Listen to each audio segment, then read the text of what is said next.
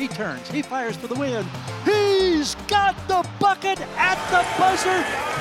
Webber back to Bibby. Has the open shot. Ladies and gentlemen, up on those feet, put those hands together. And we'll meet tonight starting five for your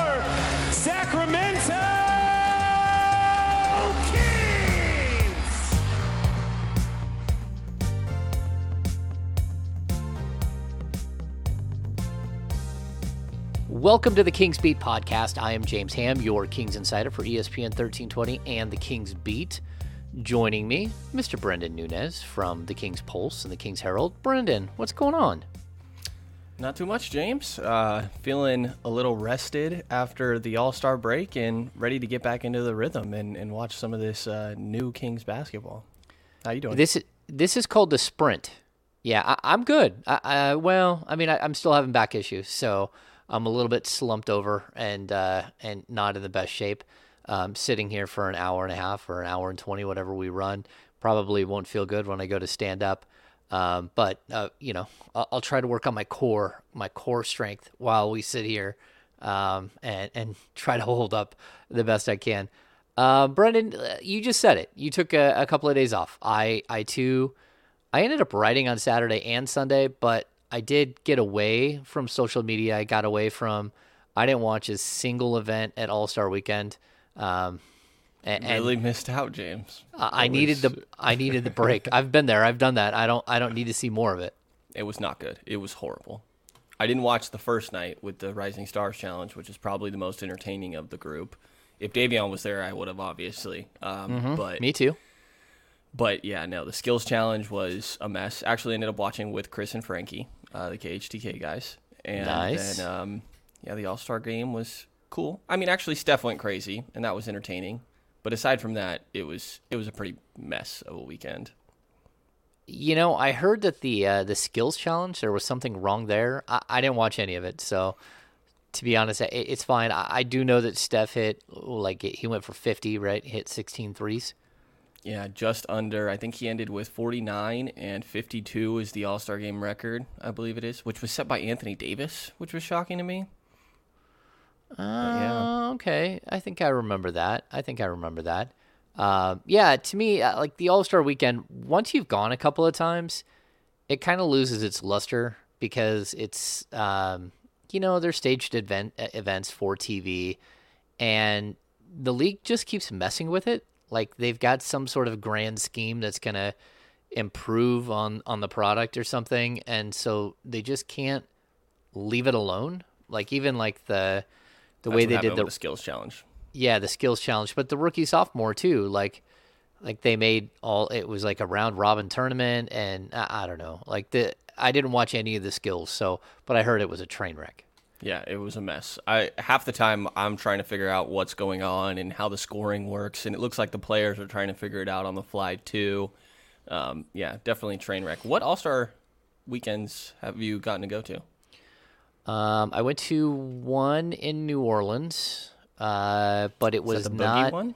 It was not the boogie one. Um, I was not there for that because they had All Star Weekend like a couple of times in a uh, like oh oh, it was when North Carolina lost the uh, the All Star game um, for uh, man. I, so Charlotte was supposed to was supposed to host, but they passed a anti LGBTQ. Uh, um, law that the NBA took a hard stance and pulled it away from them. And so it ended up being like, I don't think it was back to back years, but I think it was twice in a three year span. And the 2017 one was a second All Star game in New Orleans. So I went to New York uh, for Boogie's first All Star game. I was in New Orleans, which New Orleans is an amazing city. I can't wait to go back for uh, for the Final Four. Um, I've been there a couple of times, and um, and I I brought my wife to that All Star weekend, and I brought her to New York as well. But New York was bitter cold, like the coldest of cold, cold, cold. Um, and that was the Ben McLemore jumping over Shaq in a in a throne um, All Star game. Yeah. Yeah, that would have won this year. This year's was yeah. Was it bad? Because again, It was really bad. Jalen Green came out and put an NFT around his neck, and he didn't dunk with the NFT on or anything. He just wore it for a sec and then took it off, and then proceeded to probably have like 40 attempts at a dunk, but none of them actually counted as an attempt because it didn't like. I guess it has to hit the rim in order, or whatever the technicality is for it to really count as an attempt. Um, they were all a mess. It was yeah, the dunk contest was really bad. It's all been downhill since LaVine and Gordon. Yeah, I mean it, it's such a tough thing because first of all, it's a bunch of copycat stuff. Like, like there's only so many different ways that you can jump and move the ball around, and you know, on occasion you see something on um, that pops up like on Instagram or something. You're like, huh, I haven't seen that before. Uh, with some some random dude. Uh, were you ever? Did you ever lower the rim and, and have dunk contests at your house? Why do you think I needed to lower the rim, James? Uh, I'm just guessing that you lowered the rim. Yes, of course. See, I- my my heyday, I could get I could get above the rim pretty good, because all I did was play volleyball. Uh, I just couldn't get the ball up and over the rim without losing grip and having it slip out. Um, but like you put me on a nine foot or a nine and a half foot, and I could do some pretty spectacular things. Like I had I had big hops when I was young, which There is you go. why I now have bit bad back injuries. Yeah. So I have that to look forward to, I guess. Yeah, I can I can grab the rim. Um, I can't get the ball over though. I can like lay it up and then grab the rim at the same time and make it look like if you weren't paying close enough attention that maybe I just dunked it. Huh. But that's about it. Hmm. Interesting. I no can't even come close now. Like now, I'm like I, I probably have like a like a 12 inch vert. Uh, maybe a little bit more. Maybe maybe a little bit more than Brad Miller's vert. Um, yeah, and, and if I get loose, I can get up a little bit, but not but not much. Like even when I do play volleyball at this point, it's all ground based. Like I, but I can I can do still do some pretty good stuff uh, being ground based. Um, all right, so we've squandered just minutes of your life talking about random stuff and to open up the podcast. Uh, let's see. Let's go through our, our specifics. If you're watching on um, if you're watching on the YouTube, make sure to give us thumbs up, thumbs up, thumbs up, and then go down below and subscribe. We are quickly, quickly approaching 1,000 subscriptions, which is awesome. Uh, and if you are not watching on YouTube, if you're listening to the audio, uh, wherever you're listening, give us uh, a thumbs up, rating, ratings, and reviews do uh, marvelous things for us. They make us like bump up their rating system. So so help us out there. Uh, outside of that, um, last week we had the happy hour. That was your first happy hour, right? It was the first one I was at, yeah. Ah, yeah. So uh, for premium subscribers to the King's Beat, make sure you jump on and do that. Um, you get to join us for the happy hour. What was your thoughts on the happy hour? I mean, it's it's very laid back, and it's funny because now that I've actually gotten to have some of these um, off the record interactions with like you or Jerry, it's really cool. I think for everybody to kind of see that, um, and that there's a difference between you know being on camera and recording and producing content compared to just what the laid back nature of or, or just the personality of you or Jerry getting to show a little bit more and just seeing all those people in the Zoom, it, it's a fun time. It, it is a good time, and I enjoyed seeing like there's pages of people in the Zoom, which is wild. Um, you only show up on the front page, I think, if you turn your camera on, Yep. um, and then it goes in order. Uh, but we let people answer, uh, ask questions. Jerry told like just a remarkable story about going back to Indiana um, when Larry Bird had like got into it with Bobby Knight at Indiana and left the Hoosiers um, and went home to French Lick, and Jerry went back because he was taking a new junior college job, but he was going to spend a couple of days in French Lick with his parents and then and brothers and sisters, and then head out to his next post. And he uh, it coincided with Larry Bird being home uh, after leaving Indiana, and uh, he was working a garbage truck, and Jerry just started working the garbage truck with him, and uh, you know they they worked the garbage truck a day during the day and drank beer at night, and uh, sort of you know, making sure that Larry wasn't going to stop playing basketball, that he was going to continue on because Jerry thought he was a very talented young dude. Um, and he had known his older brother, who Larry Larry Bird's older brother, who went to uh, went to college and played basketball as well. Um, like it was a fun story, and and those are the things that you get on the happy hour. Plus uh, James drinking. Yeah, I think I, I killed a Pinot, a bottle of Pinot that night on the happy hour. So good stuff, though, Brenden. It was good stuff. You know, I spilled the drink by myself here during that happy hour somehow. I'm a mess, dude. I don't know what's going on. It was horrible, and it was like a flimsy uh, cup. Apparently, the glass broke everywhere. I was panicking all over my computer. It's actually the first time I've spilled a drink at my computer here, and first time I went over to you, I spilled a drink. I swear it's not as common as it seems, but boy, Brenden is is uh, like he's having a, a, bad week. He did like yeah. we talked about. He did spill a rum and coke on the bar here at the the Casa de Ham. Um, so let's get to uh, let's get to the the business of of uh, what's happening now. We're coming out of the All Star break. Um, the All Star break isn't just a time for for people like Brenden and me to take a deep breath and get away from the game for a sec, which is needed during an 82 game schedule, especially with a team that's like what are they 22 and 38? Is that what they? Yes, that's what they are. Um, so.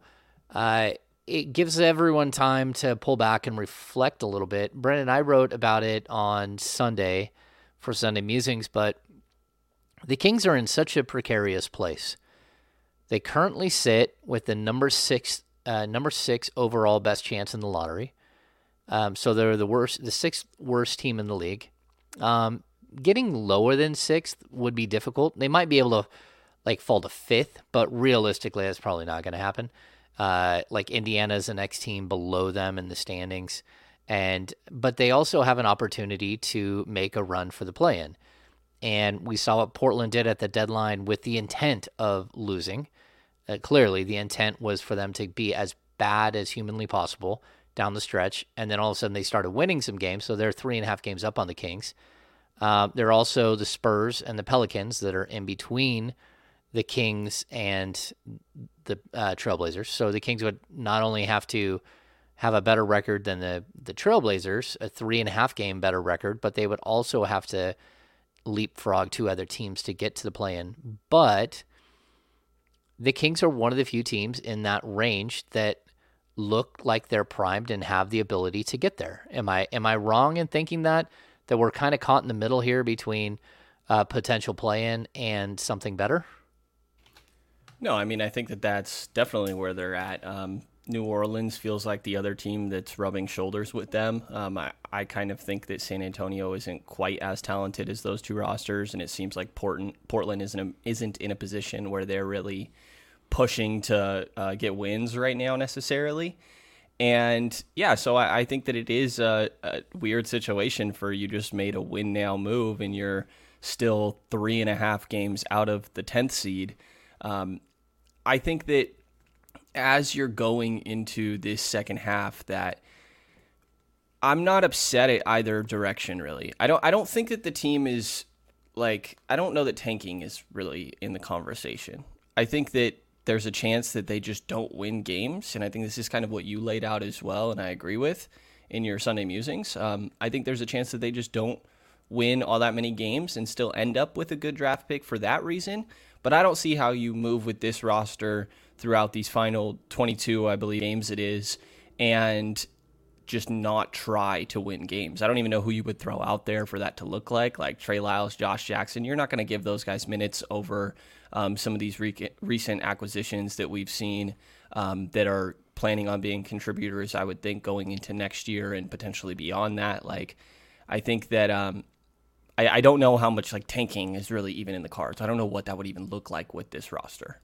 Yeah, I think that that's kind of the interesting interesting thing. I, I looked at uh, my Sunday musings. I broke down. I think the Pelicans have the most difficult schedule out of everyone remaining, which is like 0.510. The Kings are like 0.509, so they're like barely less. And I think the Spurs are 0.503. They they have like the 15th most difficult schedule remaining. And then Portland has like the second easiest schedule left in the NBA. And so that's a, that's a bit of an issue if the Kings are hoping to make it and if Portland is going to like take a back seat. Um, and it's just going to be hard for Portland to lose all of these games, or realistically. Like you would hope that they, you know, they have the second easiest remaining schedule at 0.456. So that's a that's I mean a sub 500 schedule to finish the season. That's that's crazy. And of the final 22 games, I think the Kings are down to what eight home games. So eight and eight at home, 14 away. That's not easy. Um, you know, I, I, think that there there are probably 10 or 12 games that the Kings could win, like going through their schedule and saying, okay, what's going to happen here? What's going to happen there? Um, you know, and, and, just like judging from where I, I normally judge, I can tell like what's the break off point, like where you're going to lose more games in the final week and a half when you're close. Um, but you're not going to make it. The Kings are usually smart enough not to pick up a bunch of wins in the last like five games. Sometimes they do, um, and usually that's when they move up in the lottery. Is when they actually they're rewarded for not fully tanking. Um, but when I look at sort of the way this thing could play out, um, it, it is a really difficult decision. The Kings don't have a young core to go to anymore. They don't have a a, a group of young players that like they're not part of your main core, but they have their own separate like group of four or five. We had that early in the season. We had it a lot last year where you had this entire group of players that probably should be in uh, like in development mode and you're throwing them out there all the time. But at this point, it's really only Neemias Queta, in my opinion. Uh, you know, Robert Woodard is gone. Uh, Jahmi'us Ramsey's gone. Chimezie Metu, you've had a huge sample size on him. Uh, the uh, the other guys that you're you're looking at is Davion, who again he's playing, you know, 24 to 25 minutes a night, and you do want to see him play closer to 30 down the stretch here to really see and get him some more development time. But um, you don't really have just like this whole group of young players. And even if you look at Queta, the problem that you have with Queta is how do you warrant playing him at all when you have Sabonis? You have to keep up the value of Richaun Holmes. You have Damian Jones, which you really like, and who's a free agent at the end of the year, and you probably want to get back on the court. You have Alex Len, who's under contract for next year. This this team still has five centers, Brenden. It, it's absolutely crazy, and that's the one position where you might have a young player that you could turn to and say, "Hey, let's develop this guy in the last, you know, 22 games of the season and give him a real taste of the NBA." Yeah, how much do you think gets factored in? Um, the contract situation with some of these guys coming down the stretch, like Richaun Holmes versus Damian Jones, and kind of seeing what you have with the latter. Um, and yeah, just certain guys where it's like, you know, Donte DiVincenzo, how much does his play affect what we're looking at in restricted free agency and the amount of minutes and opportunity that he's getting? Like, how much in this final stretch is it more than just the on court production and there's all these extra considerations going into? Yeah, see, that's a it's a really good point. Like, what is your uh, sort of your your barometer for what you're watching? What are you looking to see? What is it that you know? Why are you going for it, or why are you tanking? And I think for me, like when we're looking at the end of this season, like this is very unique to this to this specific season. This is one of the first times that the Kings have ever like fully swung for the fences and landed an all star. It reminds me a little bit of when they went out and traded for Harrison Barnes at the deadline, where it's like, okay, Harrison's probably going to be here. But Harrison also in that first summer, if I'm not mistaken, had an opt out. And so you wanted to create a vibe around the team that was positive. And I know even last year, you know, when Mo Harkless came on board at the trade deadline, he really worked hard to like create a culture. He he enjoyed his time, and then as soon as the season was over, he spent a bunch of time with a bunch of young players, bringing them down to his gym in L.A. and like promoting that, and um, and like he wanted to be part of something here. And you know he still might be. He's under contract next year as well. But um, those are the types of things that I think are positive. They're positives for a team where you start having some camaraderie. You start having you start building chemistry. You start building sort of like play sets that work and don't. You test things, you look at player archetypes.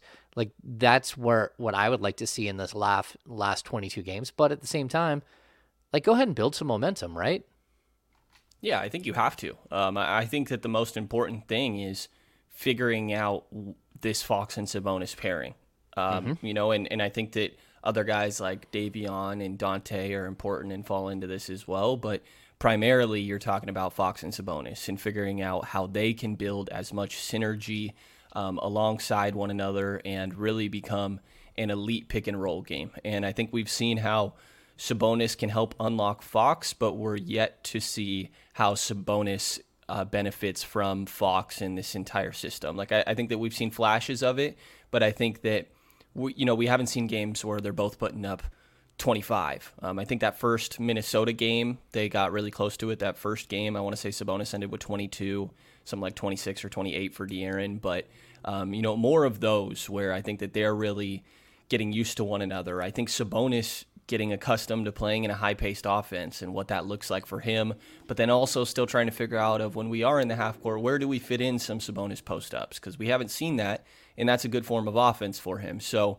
while there is a lot of these other factors, and, and I think guys that are maybe on the fringe or like your seventh guy that you do kind of need to figure things out with. The most important thing is figuring out Fox and Sabonis and how that pairing works and how DiVincenzo and Davion Mitchell fit in as complements to those guys, and which one of those two is your backup point guard, or are you only going to keep Fox and Sabonis, um, one of them on the floor at all times? Or are you comfortable with like five minutes or four without either of those two, and Davion and Donte can share responsibilities for initiation?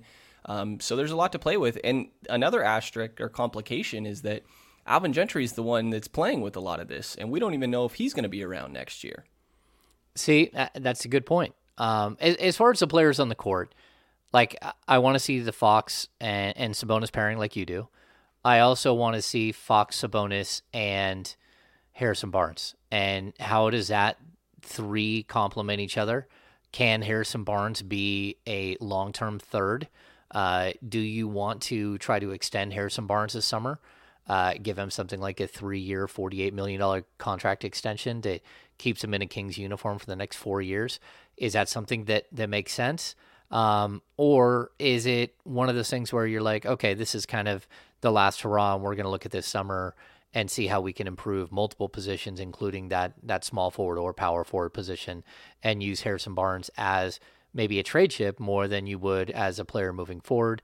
Um, I, I, do. I, I want to know if DiVincenzo is a starter, so I, I want to see a good I want to see 22 games with him next to Fox.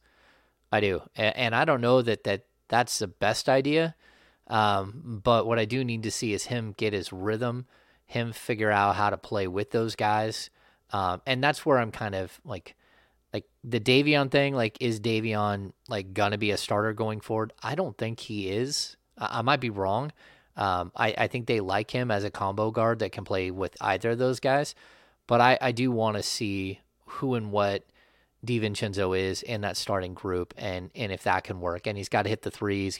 So I think there are like some small things, but at the same time, I think more than anything that finding like some sort of continuity to push forward with, some sort of like base. Who are we? What can we do together? And then, you know, what pieces do we need to add? And you brought up the Alvin Gentry thing that I think that that's the biggest question mark of all because Alvin is coaching for his job, and while he doesn't have a bunch of young players to rely on, that he does have you know some that he can go to. Um, I I don't think this will be about about bringing getting some guys experience. I think this is going to be about trying to win as many games as possible down the stretch and like taking up the the the lottery position, crumpling up in a ball, and say, you know, we're to look at that when we're at the end of the season. And if it comes down to like three games and we're not going to make it, then maybe we we pull the plug on this whole thing. And um, but as long as they're they're in it at all, they're part of the conversation at all, which that could be over in like the next two games. They play Denver back to back. Um, but if if it's not over and you still have a shot, I expect them to go for it all the way down the stretch. Yeah. And which do you feel like would be more beneficial to this team? Like I, I feel like I have an easy answer in my head, but compared to, you know, staying at about this fifth best odds right now, or compared to getting to the play in and you're the 10th seed and have an opportunity to end this postseason drought, like which do you think would be more beneficial? I mean, asset wise, I, I think it's clearly that you would want to tank. You'd want to get as good a draft pick as possible in this coming draft. Um, excuse me. um, I think there are like there are five players in this draft, four players, five five players that are you know really good and could be um, sort of game changers a little bit for the Kings. I don't know that they can be game changers in year one, but maybe year three. Um, I also think there's a group of players there uh, that you know if you have the right draft position this year, that you could trade that for gold and you could go get maybe the complementary piece that you're looking for to go alongside Fox and Sabonis or Fox, Sabonis, and Barnes, um, and can be a game changer. And so I think that the Kings have to look at the draft as like something that's still there for sure, but they can't look at it as the end all be all. I think building chemistry, because I, I keep saying this, next season is so important for the Kings. It's so important because Sabonis can can uh, after next season you can negotiate a new contract for him. He'll be going into the final year of his contract. If he's going to stick around, you need to show that you're building towards something. What we can't see is like it, all of a sudden we go back to 18 months of inactivity. That that just can't happen. This team isn't good enough right now. We know that. It's not good enough to to be a high level playoff team, but if you figure out that you have two massive building blocks and maybe a couple of other really strong uh, like secondary pieces, like that's that's good. You need to you need to show Sabonis that you're committed to winning, and so he wants to stay in Sacramento. And that's not going to be easy, but that's that's sort of the challenge at hand. Yeah, definitely, and that's why they need to close out this year strong, and like you're saying, go into next year with some positive momentum. I, I think the coaching thing is a interesting factor in all of this, and in how Alvin decides to close out this year, and if there is um, a, a, chance that he ends up coming back next season and, and, meets whatever incentives are in his contract that'll do that.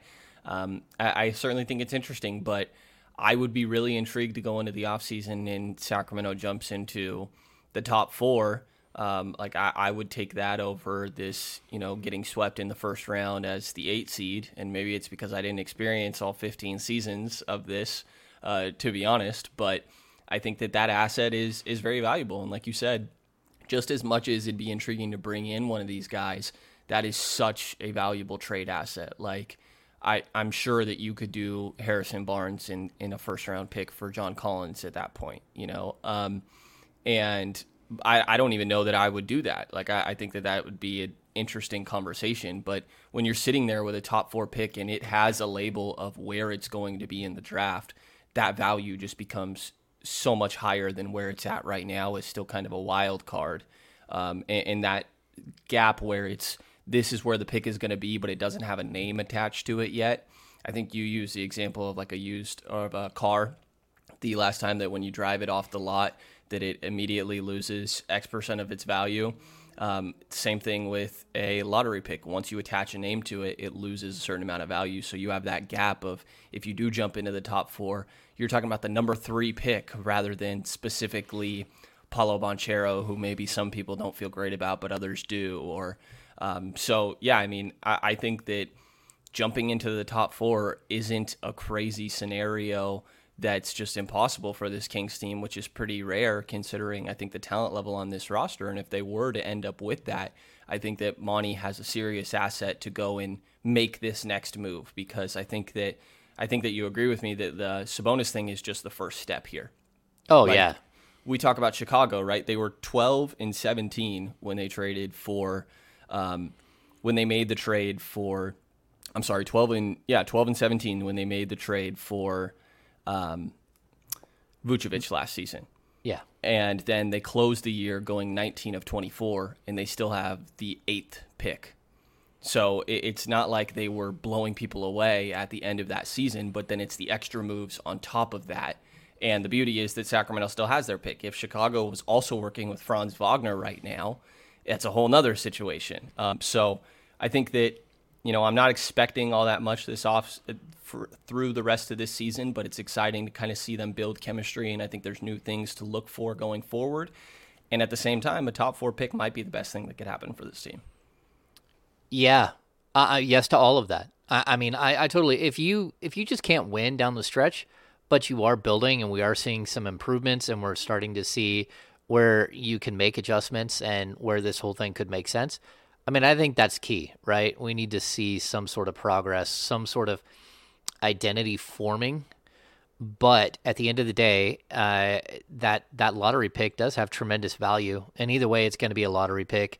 Um, I, I, looked this up. Like the only way to fall out of the lottery, uh, basically, if you're the uh, the nine or the ten spot, you um, if you win, if you're the the nine ten game and you win, you become the nine. Then you go play the winner of the seven eight. Whoever wins the seven eight goes up and is the seven spot in the in the uh, the playoffs. And then if eight and, and nine or eight and ten, whoever wins that game becomes the eight spot, and then they go on to play uh, the number one seed, right? Well, if you make the play in and you're the 10 spot and you win a game, then you lose a game, it doesn't matter. Your record is frozen at the end of the season. So if you're the 10 spot right now in the Western Conference, that doesn't mean you're uh, the team with the, what is it, six best like in the West. Uh, uh well, yeah, it does. Portland but... is sitting with uh, tied for ninth best odds in the yes. lottery. They still have a 16.9% of jumping into the top four. Yes. So so that's the point. The point is that you can be you can miss the make the play in, miss the playoffs, but still be a lottery team because it's based off of record at that point, not off of place in the standings, Eastern versus Western Conference. Um, it, it's strictly based off of of win loss record, and so you could conceivably like a number nine spot does have pretty solid odds. The number six spot um, has a nine percent chance of number one, nine point two of number two, nine point four number three, and nine point six of landing the the number four spot. So basically, you have like a 37.2% chance of moving up into the top four. Those are pretty good odds. And if you're the number six team right now, there's no way to get the number five spot. And even getting the number six spot, your odds are actually, I think it's lower of being the number six spot than it is of being one, two, three, or four. Um, but you're you're basically looking that you'll probably be either seven, eight, or nine, um, if that's where you finish the season anyway, I, I think that, that there's tremendous value in in going for it. I think there's tremendous value in um, in tanking, and I get people that want to tank. I just think with this specific team, this specific year, I want to see chemistry built. I want to see what these players have. I want to see if you can, you know, start to establish a culture of winning that can carry into next season. I'll bring up the Phoenix Suns, who went 8 0 in the bubble did not make the plan, even though they went 8 0 in the bubble. And then the next year they make it to the West, well, they make it to the NBA Finals, right? Like the the flip was the switch was flipped at at the the bubble. That's when it started, and I think the Kings could use this last 22 games to get something started for next year. And then lastly, Brenden, what I'll bring up too is um, we talked a lot about this in the build up to the trade deadline, where I believe that the the Kings' first round picks are more valuable than Tyrese Halliburton or uh, or De'Aaron Fox as far as trade chips, right? So the the other interesting thing is the Stepien rule works in a sort of mysterious way here. You can't trade back to back picks, so you can't trade your your 2022, 24. You can trade your 2022 and 24, but you can't trade your 23 pick unless you have an additional pick from someone else, and it gets all mixy and crazy. So 22, 24, 26, you can trade, right?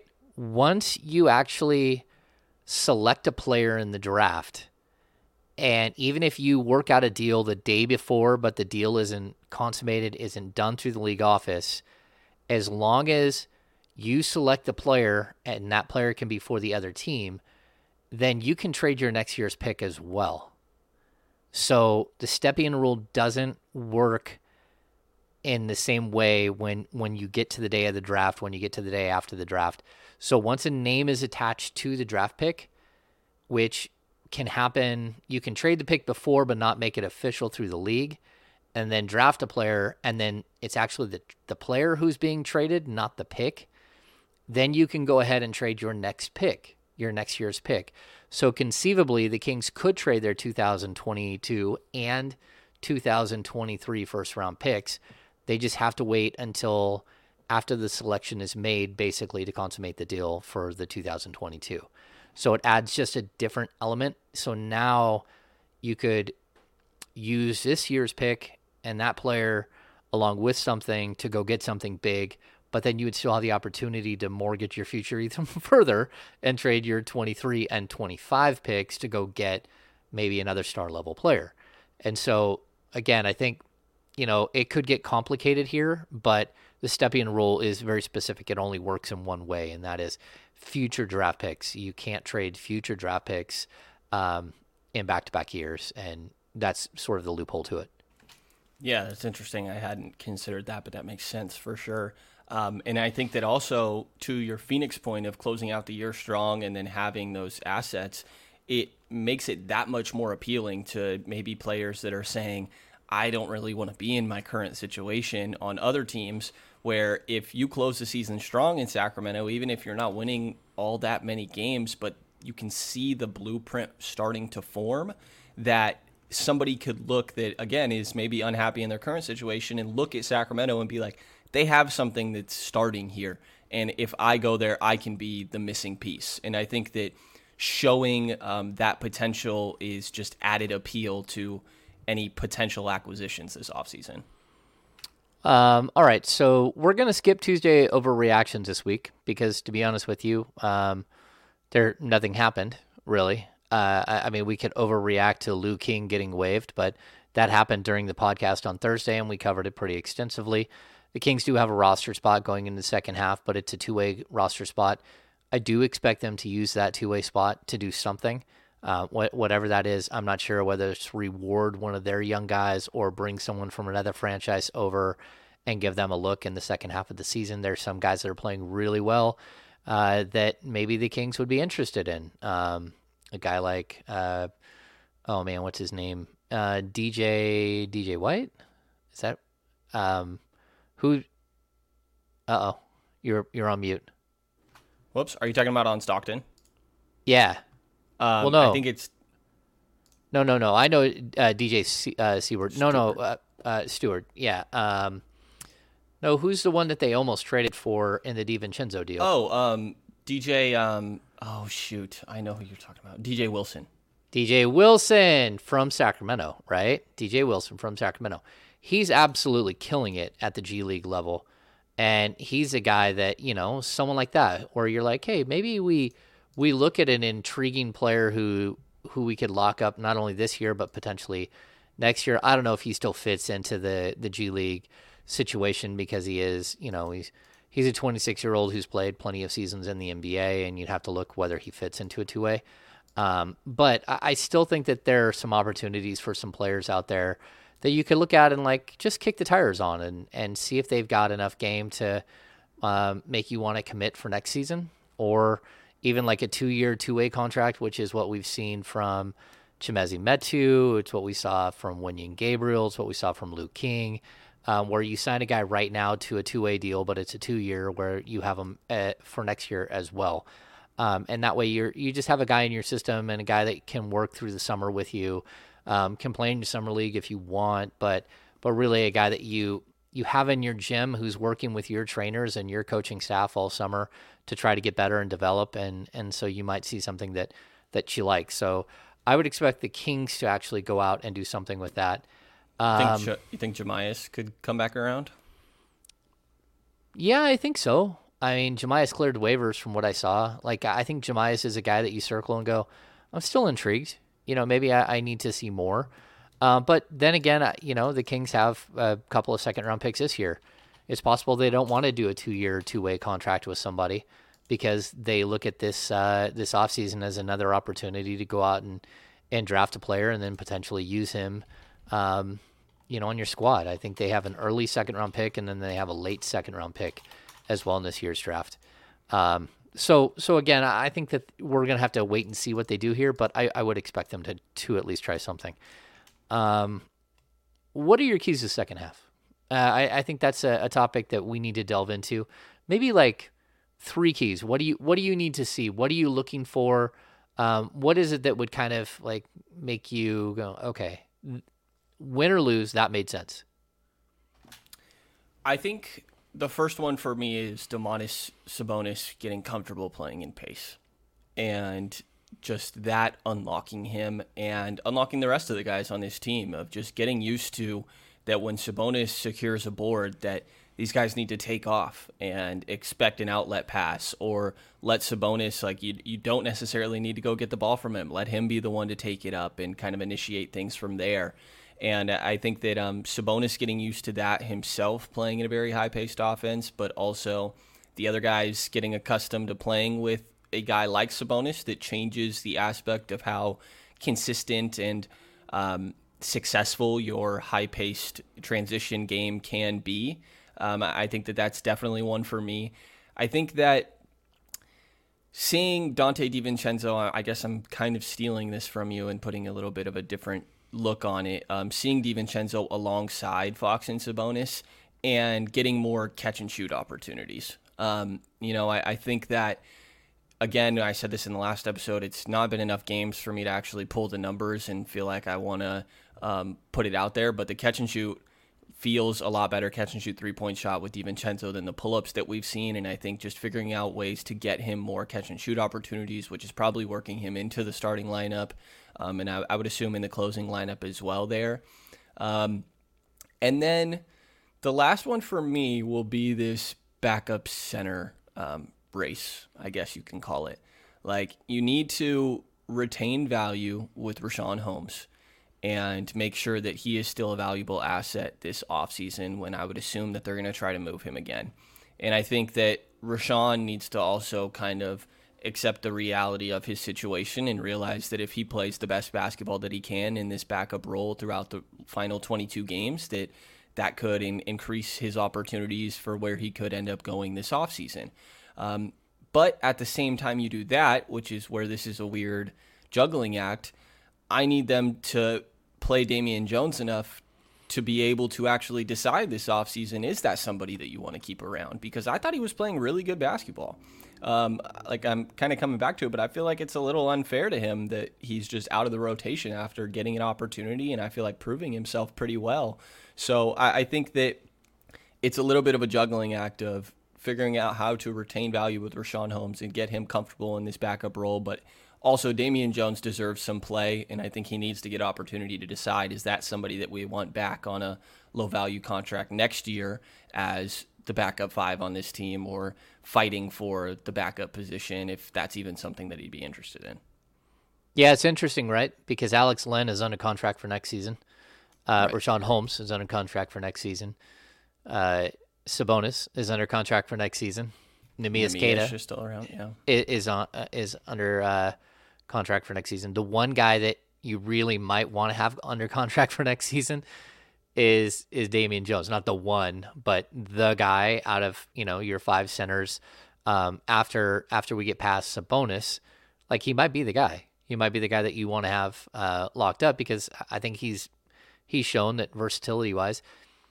I, I kind of wonder, could you play Damian Jones? Could you try to give Damian Jones um, some of the minutes you're giving Chimezie Metu and and see if he can play with Sabonis. Yeah, I don't. I mean, I don't hate trying it, I guess, um, but we're talking about needing as much spacing on this team as possible. I guess because you don't have great spacing options, I, I don't hate trying it, but um, I would guess that that doesn't go too well. I like him as a three point shooter. He's smooth from the top of the key, like, and he's hit a couple of baseline uh, three point shots.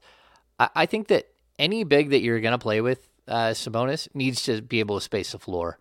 And so I, I think whether it's a, a, smaller big or a shot blocking big, uh, whatever it is, I mean, y- you need guys that are going to space the floor. Um, so let me see. My keys. Uh, my keys are going to look pretty similar to yours. Um, I think I'm going to throw in Barnes because I, I, just I like the pairing with Barnes, and I think Barnes has like another six years in the league where he's a very, very serviceable player at at a minimum because he takes care of his body so well. He's a guy who's you know going to be pushing 30 here. Um, I think he turns 30 in a couple of months. Um, but he's he's a guy that I would like to see. Like, can he be the player that we've seen? He's had one really bad game, but every King had a bad game outside of De'Aaron Fox in the loss to the Nets. But with Sabonis, he's been really good, and I kind of want to see that. So I want to see the three of those guys on the court a ton together. I want to see them build chemistry. I want to see them cut. I want to see you start adding wrinkles to this offense. Um, I want to see like if you can find beautiful basketball with those three, because uh, then if you can, I think it makes this summer a lot easier. Uh, especially if you believe that you can extend Harrison Barnes, which I'm not sure if you can. Um, but I certainly think that if you have the right chemistry, the right flow with those three, it, it gives you a better opportunity to do that going forward. Um, the DiVincenzo thing, I, I want to know is he a starter or is he coming off the bench? And I also want to know is he an $8 million player? Is he a $12 million player? Is he a $14 million player? I want to know what he is because you got to pay him this summer. And I don't think the Kings traded for him just because he has a $6.6 million qualifying offer and you're just going to lock him in at that and, and hope that he signs the, the tender. I don't think that's the case. I think they want him long term. But there's a big difference between me being all on board with Donte DiVincenzo at four years and 32 million versus four years and 48 million. Um, like I, I just I want to know who he is, and as of right now, I don't think we have that idea. Like, I mean, I offensively, think, yeah. I mean, uh, yeah. I mean, defensively, I think he's he's certainly a gambler, and and he's a lot of fun, and he's solid defensively, and yeah, he's probably better than solid. Clearly, he's better than um, either Halliburton or uh, or Bogdanovich defensively. That I mean, that's not even a question mark in my mind. But I want to know, like, is he is he a starting level NBA shooting guard, or do you still really need to address that situation in the summer? And then it becomes like, where does he fit alongside Terrence Davis? Like, how how does that work out? And so I actually think they're they're a little bit similar as far as play style and everything else, as far as DiVincenzo and and Terrence Davis. I think Terrence Davis is actually a better shooter for the most part. Uh, but you know, I kind of want to know what your team is going to look like with him. Um, and then lastly, it's kind of a weird one, but I think this team needs to show that they they can be blue collar and that they can give it every single night, whether they win or lose. And they need to establish a culture where letting go of the rope is not acceptable under any situation. And in doing this, I think that they will start to bring back the fans. Fans will want to watch down the stretch. And that's why I think even a chase for the play in is really valuable for this team because watching the attendance dwindle to where it is now is stunning and not good at all. And I would like to see, I'd like to see this team start to make people aware that they're back, that that they're building something that can be sustainable and that fans want to come out and see next season and the season after that. Because as of right now, like uh, they killed off a huge percentage of their fan base this year, or at least turned off a huge percentage of their fan base. I think trading Halliburton like that hurt as well. But what we're seeing so far is like some really positive things when it comes to the the pairing with Sabonis, the pairing with Fox. Um, I like I want to see it, and I want to see like so much of it that you're like, okay, either we we have something or we don't, and if we don't have something, then more hard decisions are going to be needed this summer. But uh, like you have to build something for fans to tune into to to to want to look forward to. And I think that this is a 22 game stretch where you like, all right, let's lace it up and let's go battle and let's go see if we can get back in this thing and and you know make people take notice in Sacramento because I think that's a big deal. Yeah, um, you know I, I've been really surprised at I mean, when you when you sit and think about it, it makes sense the low attendance this season. But I, have been surprised compared to just years prior, with usually Golden One Center being so so loud and and filled um, often. But yeah, closing out this year with more of these fight games that we saw against Chicago, even where they fought to the final buzzer. There were moments like where, you know, probably just optimistic and hopeful, and they didn't really have a chance at the end, but you feel like they do. And it feels like the team thinks like that maybe we can pull this off, and they're staying engaged until the final buzzer. Like, if your stinkers are more like what we saw in Brooklyn, where a lot of that is kind of just you're not meshing very well and you didn't hit a great amount of shots. It was your worst shooting night of the entire season. If like those are the stinkers that you get once or twice in this final stretch, rather than the crap that we saw where you're losing by 50 in Boston or you're blowing a double digit lead in Atlanta and then losing by 20 plus, like those the the Brooklyn stinkers are acceptable. The stuff that we saw in Atlanta and Boston, I, I think that you just can't have those to close out this season. I totally agree. I totally agree. Um, let's get to uh, this weird topic of discussion. This is this is a strange topic of discussion to have with you because you almost don't know any better, um, which isn't a knock on you. Um, but Adam Silver came out this weekend and and conversations. He always meets with the Pro Basketball Writers Association um, during during the All Star break, um, and this time around, he made some comments about potentially not allowing reporters back in the locker room. And I know you haven't had this opportunity, but when you hear that, what was your first instinct? Like someone who's just now getting their feet wet it, eh, as far as being there. And, you know, I, I could imagine like it might be awkward to say it this way, but like one of your goals has got to be like, man, I can't wait until I get locker room access where I'm actually in there where they're at, like being able to walk up to guys and have conversations and stuff like that. Yeah, I mean, I think that the whole idea, in my mind, going into this, I'm like, you know, I'm the young guy here. I feel like I should be able to relate to some of these guys and build relationships. And I, I think that the tiny bits of moments I've gotten of talking to somebody on the side by myself, like you can feel just the difference rather than they're sitting at a microphone. And it's just more personal. You get more of their personality. You're able to get them more laid back, it feels like. And I think that building a sense of like trust in a relationship would be in my mind a lot easier in that environment and while i haven't experienced the in locker room you can like feel the you're, you're not going to get you're going to get these media personality from these guys when they're sitting on a stage with a mic in front of them and a bunch of chairs and and uh, guys that they're looking at that's just not going to be the same on any sort of one-on-one situations you possibly get in a locker room yeah i mean I think a lot of that is like spot on, right?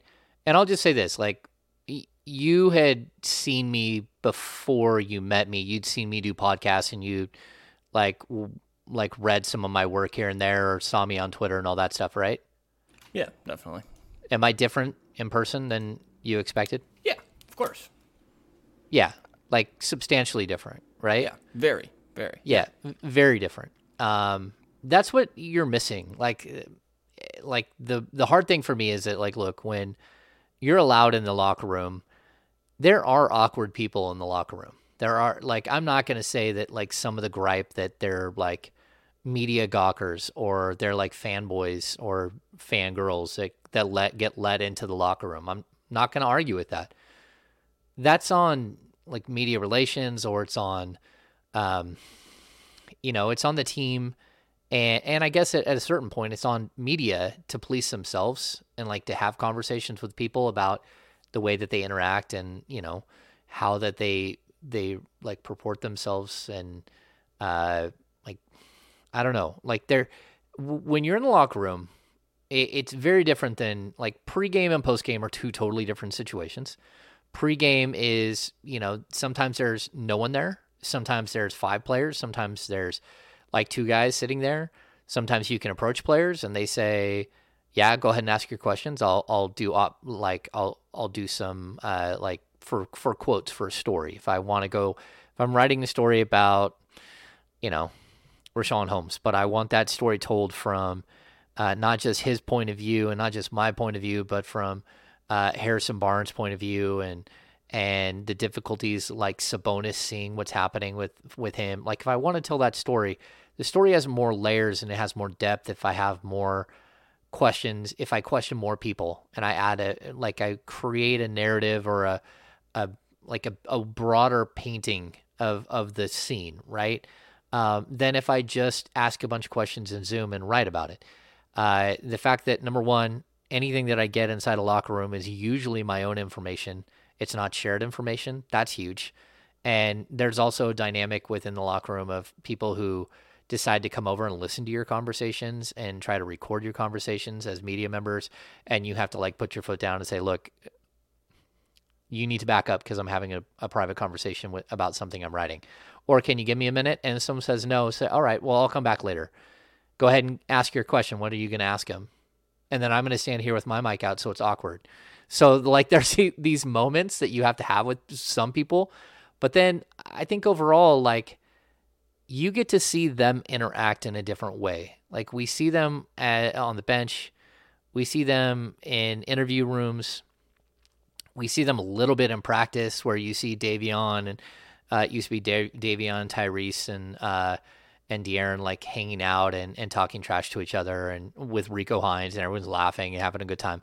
Like, but to actually be there next to them, having like sometimes you're part of the conversation. Sometimes sometimes you don't even have your recorder on and you're just sitting next to someone having a conversation. So you're getting off the record stuff but you can feel vibes. You can feel like the camaraderie or the lack of camaraderie. You can feel like if if guys are ready, if there's a buzz.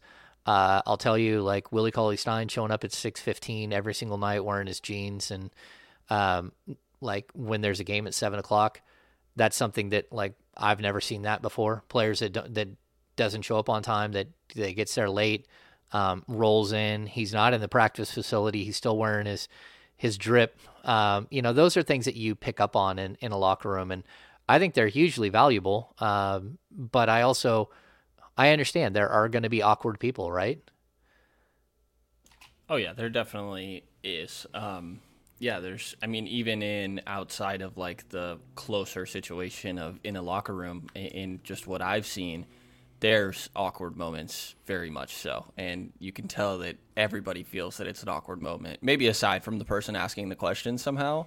Even then, I like to think that they realize that it's an awkward moment.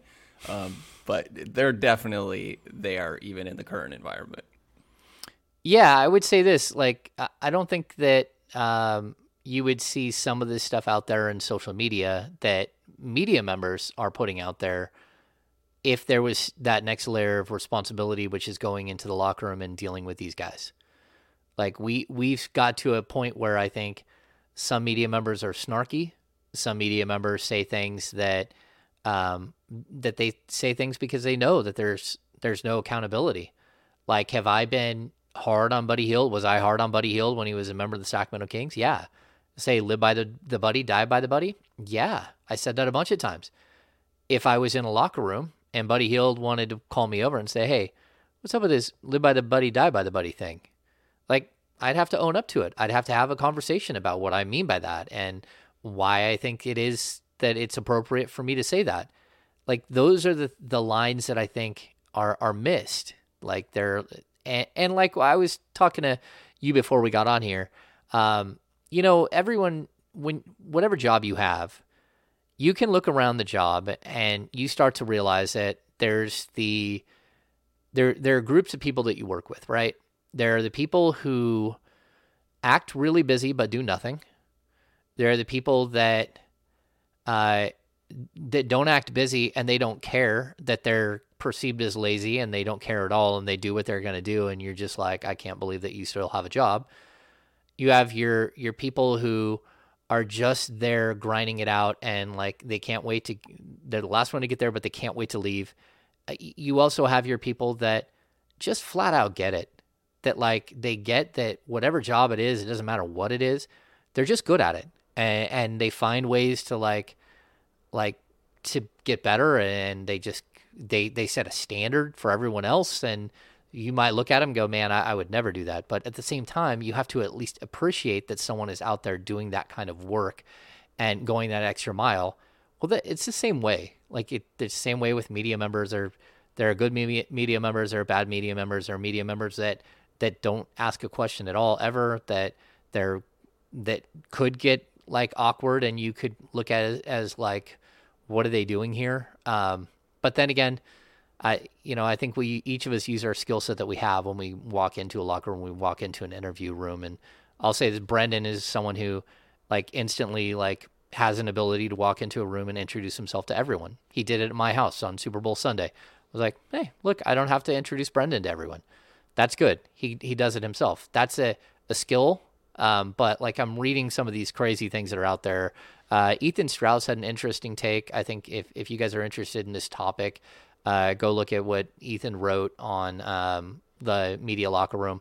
I don't agree with all of his stuff, um, and I also, you know, being in a locker room with him, um, you know, I, I, have my own opinion on how comfortable he felt in a locker room, and it's it's different because I don't. I'm comfortable just about anywhere, and I don't mind walking into somewhere where it could be construed as uh, like very uncomfortable and I feel comfortable in a lot of different situations. I think Brenden, you're a lot like that too. Uh, yeah, I think that uh, there's an initial breaking the ice um, that still. I, I think it yeah. was just me understanding what the whole scenario looks like, and just. I think I said it on the last episode. Like the first time we went to shoot around, you're the only other person there, and they bring Mo Harkless out and you ask a couple questions and i'm just kind of standing there waiting for my turn. And then he just walked away and media relations was like oh you're, t- you're quiet today. I'm like oh i didn't realize exactly what was going on here. Um, so i think that once i have like my understanding of what just is typical that yeah I, I like to think that my dad did a good job of putting me in uncomfortable situations often enough that i'm comfortable in most it, it's good. It's good to be uncomfortable. It's good to like. And the other thing I, I, I told you in the beginning, it's okay not to ask a question. It, you don't have to ask a question just ask a question. Like when I was at NBC, sure, I had to ask a question every single night because I had a camera crew that was working, getting ready to collect like like quotes for TV. So I do I have to ask questions? Yes. Um, but there's also moments where you can sit back and learn, right? Like there have been some moments this season where we've talked about it. It's this has not been like like lower division freshman sophomore year of college basketball. This has been like high level upper division. Like coaches are about to get fired. Players may or may not be traded. Uh, you know, players may or may, may not be sitting out games. Like the complexity of this season, like it's it's unlike almost any other season I've covered in Sacramento but I think like you've got to see it and like learn from each situation. Like, oh, okay, you can start feeling right the the tenor in the room change, the the strange things that have happened this season where you're just like, is this normal? And then it's like, nope, that's not normal. We haven't seen that before. And then there are other times where, you know, DeMarcus Cousins is yelling and screaming while wearing a towel at a media member, and you're like, okay, this isn't normal either. But it's more normal than some of the things I've seen this season. so I think the most uncomfortable or um, moments where I just didn't know what to ask was in the middle of that like Boston Atlanta stretch where they're just absolutely getting their butt kicked every single night. And we're hearing the exact same like how many times do we hear Alvin Gentry or maybe it was only once earlier this year that he said this is the worst thing this is the worst game I've coached in my 30 some years.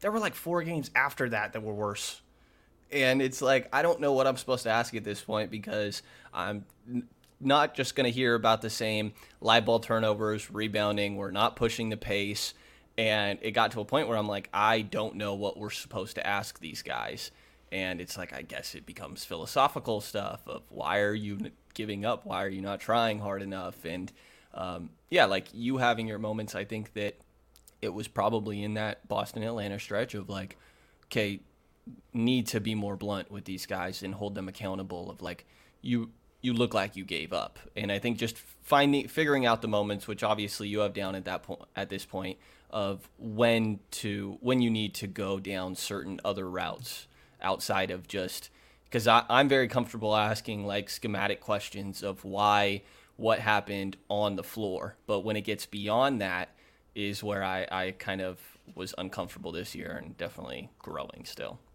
it, it's you can't ask about how a player who had a really good game. You can't really ask about how that that good game went to a coach or a player when they got like their head kicked in by 35. Like like there's like these moments where you have to be bold. You have to like ask tough questions. And then there are other times where you're you're trying to frame out a question. You're trying to, you know, you have a story that you're writing and you need quotes for it. There are other times where it's just like, man, I have an opportunity here. I, I think, you know, you can watch a player open up. And that's that's another thing that you're learning is when you watch a player go from like canned answers to like, oh, wait, I just felt them let their guard down. Right? De'Aaron's the one that you saw that clearly with this year. Like most of the time, you're getting a lot of these straight up media answers, and then every once in a while, he has moments where he's just feeling the topic and decides he's gonna let it out. And then in those moments, that's when you need to reach in and grab the soul and pull it back out and drag it out. And those are the moments where you're looking for. You're like, ah, okay. We got him in in the right frame of mind, the right mood. And I think even uh, Ty had a lot of moments where he like you can ask him stuff and like there are some nights where it was just beating him down. But when it's beating him down, you can see it. Everyone can see it, but if you're writing it, the trick is to somehow get them to express that in a way that is relatable in print. So, like, how do you see the emotions of a player? How do you see somebody who's downtrodden, who who's beaten up, who is hiding underneath a hoodie? How do you capture that moment in a quote? And and it can't always be like my quote describing what I see. Sometimes you can get the soul of the player to tell you what what they're feeling and not be canned, not be kind of like your standard answer where you're you're actually you know connecting on a different way. And and again I think that's where the locker room like there is all kinds of ways to do that. There's ways to do that. And if you turn the cameras off and you can get that moment then you've got gold.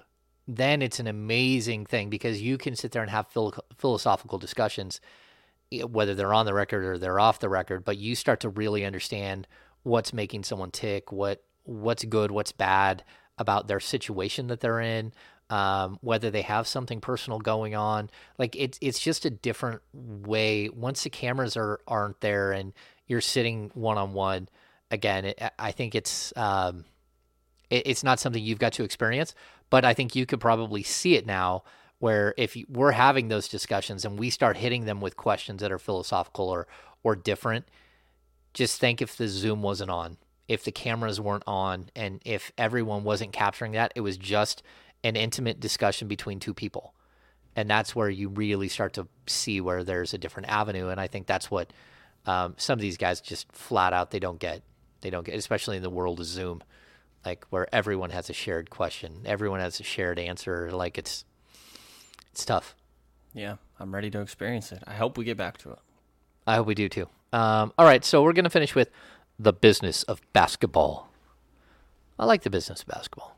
Um, there was something on, on Twitter that went out this weekend. Um, I don't even know who put it out there. To be honest with you, it felt like it was maybe it was the Kings.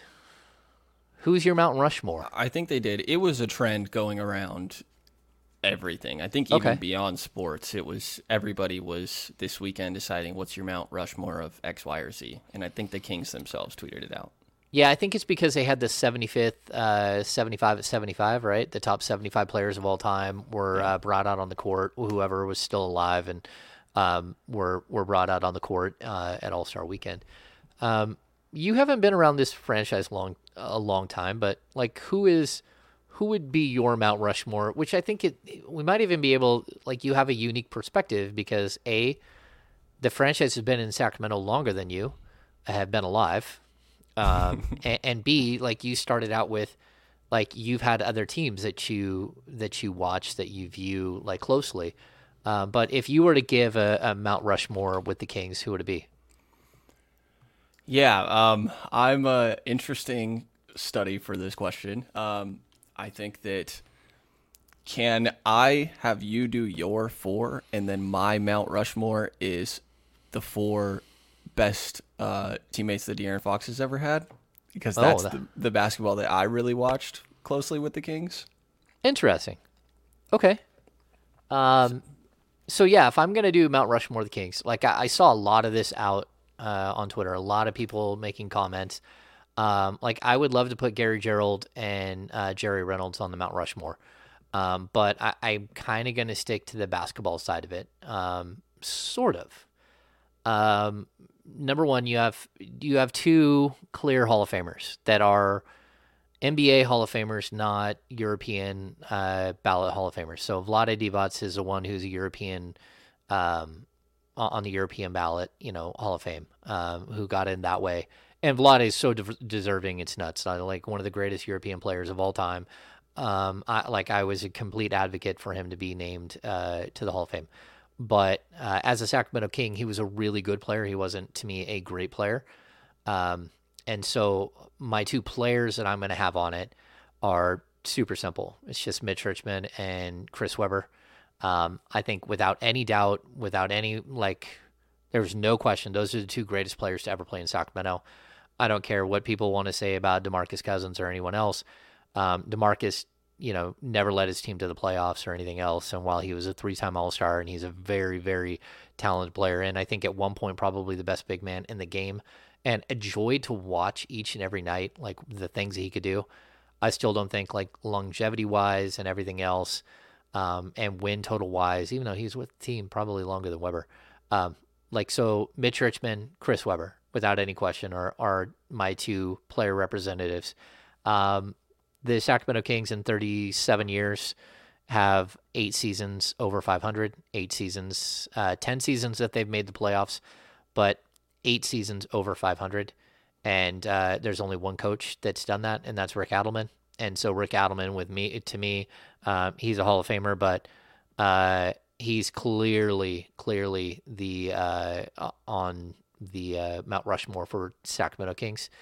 And then lastly, I don't know how you people miss this. I don't know how in the world he isn't the first one that's on anyone's Mount Rushmore, but Geoff Petrie is the greatest architect of of winning that the Kings ever had. And I, I know that some people will say, "Oh, he finished off so poorly," and you know he drafted Jimmer, and um, like some of his draft picks down the down the stretch were not great. Um, he didn't just build uh, the the 2008 oh, let's see no 1998-99 Kings. He actually built the team before that that made the playoffs for the first time in a decade uh, in the 95-96 season. Um, I think he was hired in 93 and started building this team out. And uh, he's the one who drafted guys like Brian Grant and Michael Smith um, he put he's one of the the only player, the only people that ever put a team around Mitch Richmond and allowed him to make the playoffs here in Sacramento. And the way that he was able to reset the roster so quickly, bring in Rick Adelman, build that incredible eight years of, of golden age of Sacramento Kings basketball. Um, to me, that there's no question he's on Mount Rushmore in Sacramento. Like I, he's probably the most central figure of the uh, the Mount Rushmore like wall, in my opinion. I don't even think it's close. Okay, so Geoff Petrie, Rick Adelman, uh, Chris Webber, and uh, Mitch Richmond. Yep. All right. So is it cool if I do it a little different? I'm going to do the last five years of course. since De'Aaron has been here, because this is where I've watched closely. Oh um, Jesus! I know, I know. Do I include De'Aaron because he's the obvious one, or do I make it really interesting and not include him? This becomes De'Aaron's best teammates. Uh, let's just do De'Aaron's best teammates. That that to me is spectacular. I, w- I want to hear it. Okay. Um, obvious shout out, or, or that actually not shout out. He's on the list here. And I, I'm going to include years for these guys because there's some names that if you don't include the years, it sounds outlandish. Um, 2021 22, this season's Tyrese Haliburton. I think it's probably, I'm not going to include Sabonis yet. He's played four games together. Um, but I think Tyrese Haliburton's the best teammate that Rashawn, that um, De'Aaron Fox has had and you know the the versatility that we saw offensively and being able to kind of take the load off of him sometimes I think is something that we hadn't seen for De'Aaron. Um, I think Tyrese is an obvious one here. After here, the other obvious one, weirdly to me, was going back to 2018-19 when they won 39 games, and uh, this is Buddy Hield. Buddy Hield was crazy this year. He had, he averaged 20 points. He led the, the team in scoring, shot 42% from three on almost eight threes a game. And that was the ridiculous high pace offense where Dave Joerger's was running out of. Um, his voice was going bad after every single game because he was telling him to sprint on every single possession. Um, and so I, I, think that Buddy Hield falls into this. Um, Hang on. Shout out. Uh, Dave Joerger's birthday was yesterday. Shout out Coach Joerger. I think he's 48. Okay. Shout out Dave. Um, after that, I didn't exactly know where to go. Um, I think that what I ended up with um, is I had to figure out the exact years here. Last year's, um, I'm going tw- last year for both of these guys actually. Harrison Barnes and Richaun Holmes are the two other that I'm putting on here as the best teammates that we've seen. And last year's Richaun Holmes, um, which is a good reminder of just how good Richaun Holmes really is. And that player is still very much there. We're only one year removed from him averaging 14.2 points, 8.3 rebounds, 1.6 blocks per game in, in just under 30 minutes on 63% from the field. He ended, I don't remember exactly what the number is, but he was top five in field goal percentage. He was in a battle for first for most of the season with mm-hmm. Rudy Gobert, and I think Jarrett Allen was the other one in there. Um, so I'm, I'm, putting Richaun Holmes as my third. And then the fourth one, I'm, I'm going to go with Harrison Barnes. Um, I think that if I could pick, you know, a random 15 game stretch from either this season or last season, then Harrison Barnes might be the best teammate uh, De'Aaron Fox has ever seen. Because we have these moments of Harrison Barnes averaging 20 plus for a stretch where and shooting 50% from three, and where it's just like, holy crap, why can't he do this every single night? But even just looking at last year's total numbers and this year's numbers are impressive for Harrison as well. Um, but last year, 16 points, a little over six and a half boards, 3.5 assists on these shooting splits of 49.7% from the field, 39.1% from three, and 83% from the free throw line, flirting with 50, 40, 90. Um, yeah, so I'm going with this season's Tyrese Haliburton, 18 19 Buddy Hield when he averaged 20 plus, and then last season's Harrison Barnes and Richaun Holmes for the best teammates that De'Aaron Fox has ever had. And uh, Domantas Sabonis by the end of the year probably makes this list. Okay, so um, I think that's that's like I, I, think you're spot on with most of those. Um, I forgot uh, Bjelica. Oh, the the, the yes. um, I also think um, in the final 20 games of uh, leading up to the bubble, uh, Bogdan Bogdanovic was incredible. Um, he had a run there that was that. So that's an interesting way to approach it. Um, I'm gonna knock Buddy Hield off that list because um, while he was really good, um, he didn't want Dave Joerger there, and part of the reason why Dave Joerger wasn't brought back was because of players like him who went and like a, a lot of it was like the personnel issues behind the scenes with uh, Brandon Williams and Dave and and Vlade not being able to manage that. Um, but I also think there were a couple of players that pushed hard for Dave to not be there, and that was probably the worst move that Buddy Hield ever made in his career is to try to push Dave out the door, um, because Dave he played better under Dave than anyone else. Dave held him accountable in a way that um, I, I, just don't think any other coach is. Eh, like at a certain point, I don't even think you try. Um, but but you're probably right. That season he was really good. Yeah, um, if we're um, talking about the one season, but it does feel weird. You're right to say that Buddy Hield is one of the best teammates that Fox has had because he's probably done more harm than good. Well, scoring wise, he's he's the highest scoring teammate I would say I would assume um, over Fox's career. I think over the last five years, he was probably second to Fox in scoring. Actually, if you factor in Fox's rookie season, he's probably well, it's probably really close. Like how many points per game they average combined over the four-year stretch. Um, and I also think it's really interesting that that whole stat that De'Aaron threw out that he thinks there was only like two games in his entire career where he didn't play with Buddy Hield. Yeah. That's just that's just bizarre. He's already played more since he's been traded without Buddy than before. Wow. See, there there's another little nice stat from from Brenden Nunes. Uh, yeah. So interesting, interesting topic. Uh, I, I hope that uh, eventually Sean pops back on and we're able to get Sean's opinion on this because he's been around. He was around the team for so long. Um, and you know, maybe he doesn't have Petrie. Maybe he doesn't have Adelman on his list. Maybe it's just straight up players. And if it's just straight up players, you know, maybe Cousins makes a list then. Um, and, and then you know, maybe Vlade makes a list as well. I don't know. Like I'm not putting Mike Bibby in there. Maybe Peja. Um, like there's definitely, and then there's also like the, like y- we could do Mount Rushmore of like the greatest Kings personalities. Like who did you like the best? Like I I think we could take this a bunch of different routes. So I, it could be good food for thought. So if you're, is um, there anybody, real quick, is there anybody on this current Kings roster that could break into the Mount Rushmore of players? Yeah, I think I think Fox and Sabonis both could. I mean, I, like, I mean, I don't know for sure, but I mean, I certainly think that, um, you know, when it's all said and done, I think statistically speaking, like Fox has to separate himself from a guy like Kevin Martin. You know, like if he wants to be like one of the all-time greats from a franchise. Um, but at the same time, you know, I think Sabonis can step in and be be everything that Vlade was, but um, averaging 20 and, and 12 or 14 and, and like six or seven. Like, I think he can be that good for this team. And so I, like, I, I honestly believe if they play their cards right, that like Sabonis could um, not only be a multi-time all-star, but Sabonis could be a hall of fame type player, um, by, I'm to sneeze. oh, sneeze went away. I almost sneezed. Wow.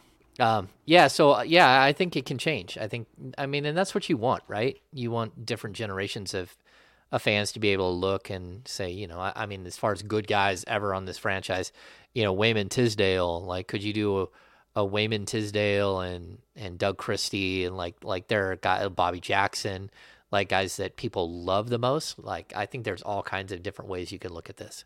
So, awesome, good discussion today, Brenden. All kinds of interesting topics that we took on.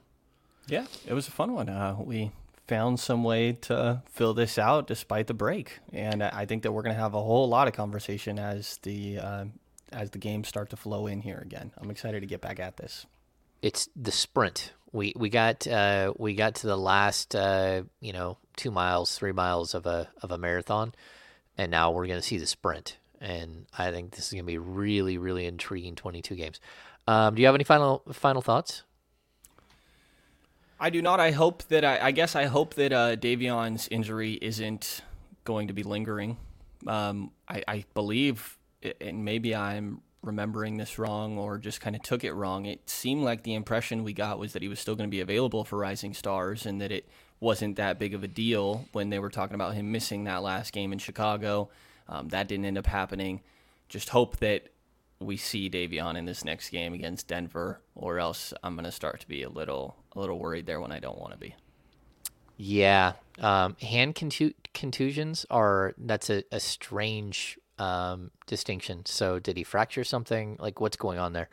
Um, and for a guy who plays as physical as he does with his hands, um, that is a interesting. Like we'll have to see how it works out. Um, all right, I think that's going to do it for this edition of the uh, the Kings Beat podcast. Um, if you're uh, again watching us still on YouTube, uh, give us a thumbs up, give us a subscription. Trying to reach 1,000 subscriptions, and we're getting super close. So the race there is cool. Um, number two, if you're not a premium subscriber to the Kings Beat, you should be. Uh, you need to jump on board because uh, we're doing crazy work here. Um, I'm hoping even Brenden's going to start writing a little bit. Who knows? Who That knows? is the plan. If I didn't take this little break, I think there would already be something. But that's the plan. Oh, that's right. Um, and uh, you know what? Like, if you're uh, you're still watching now, why don't you do this? Why don't you uh, in the comment section down below give us your Mount Rush your Mount Rushmore of uh, of Sacramento Kings and and tell us why it is that they are your Mount Rushmore uh, because you can look at it a bunch of different ways. So, again, uh, thanks for tuning in to the Kings Beat podcast for Brenden Nunes from the King's Herald and the Kings Pulse. I am James Ham, your Kings Insider for ESPN 1320 and the Kings Beat. We'll see you on Thursday.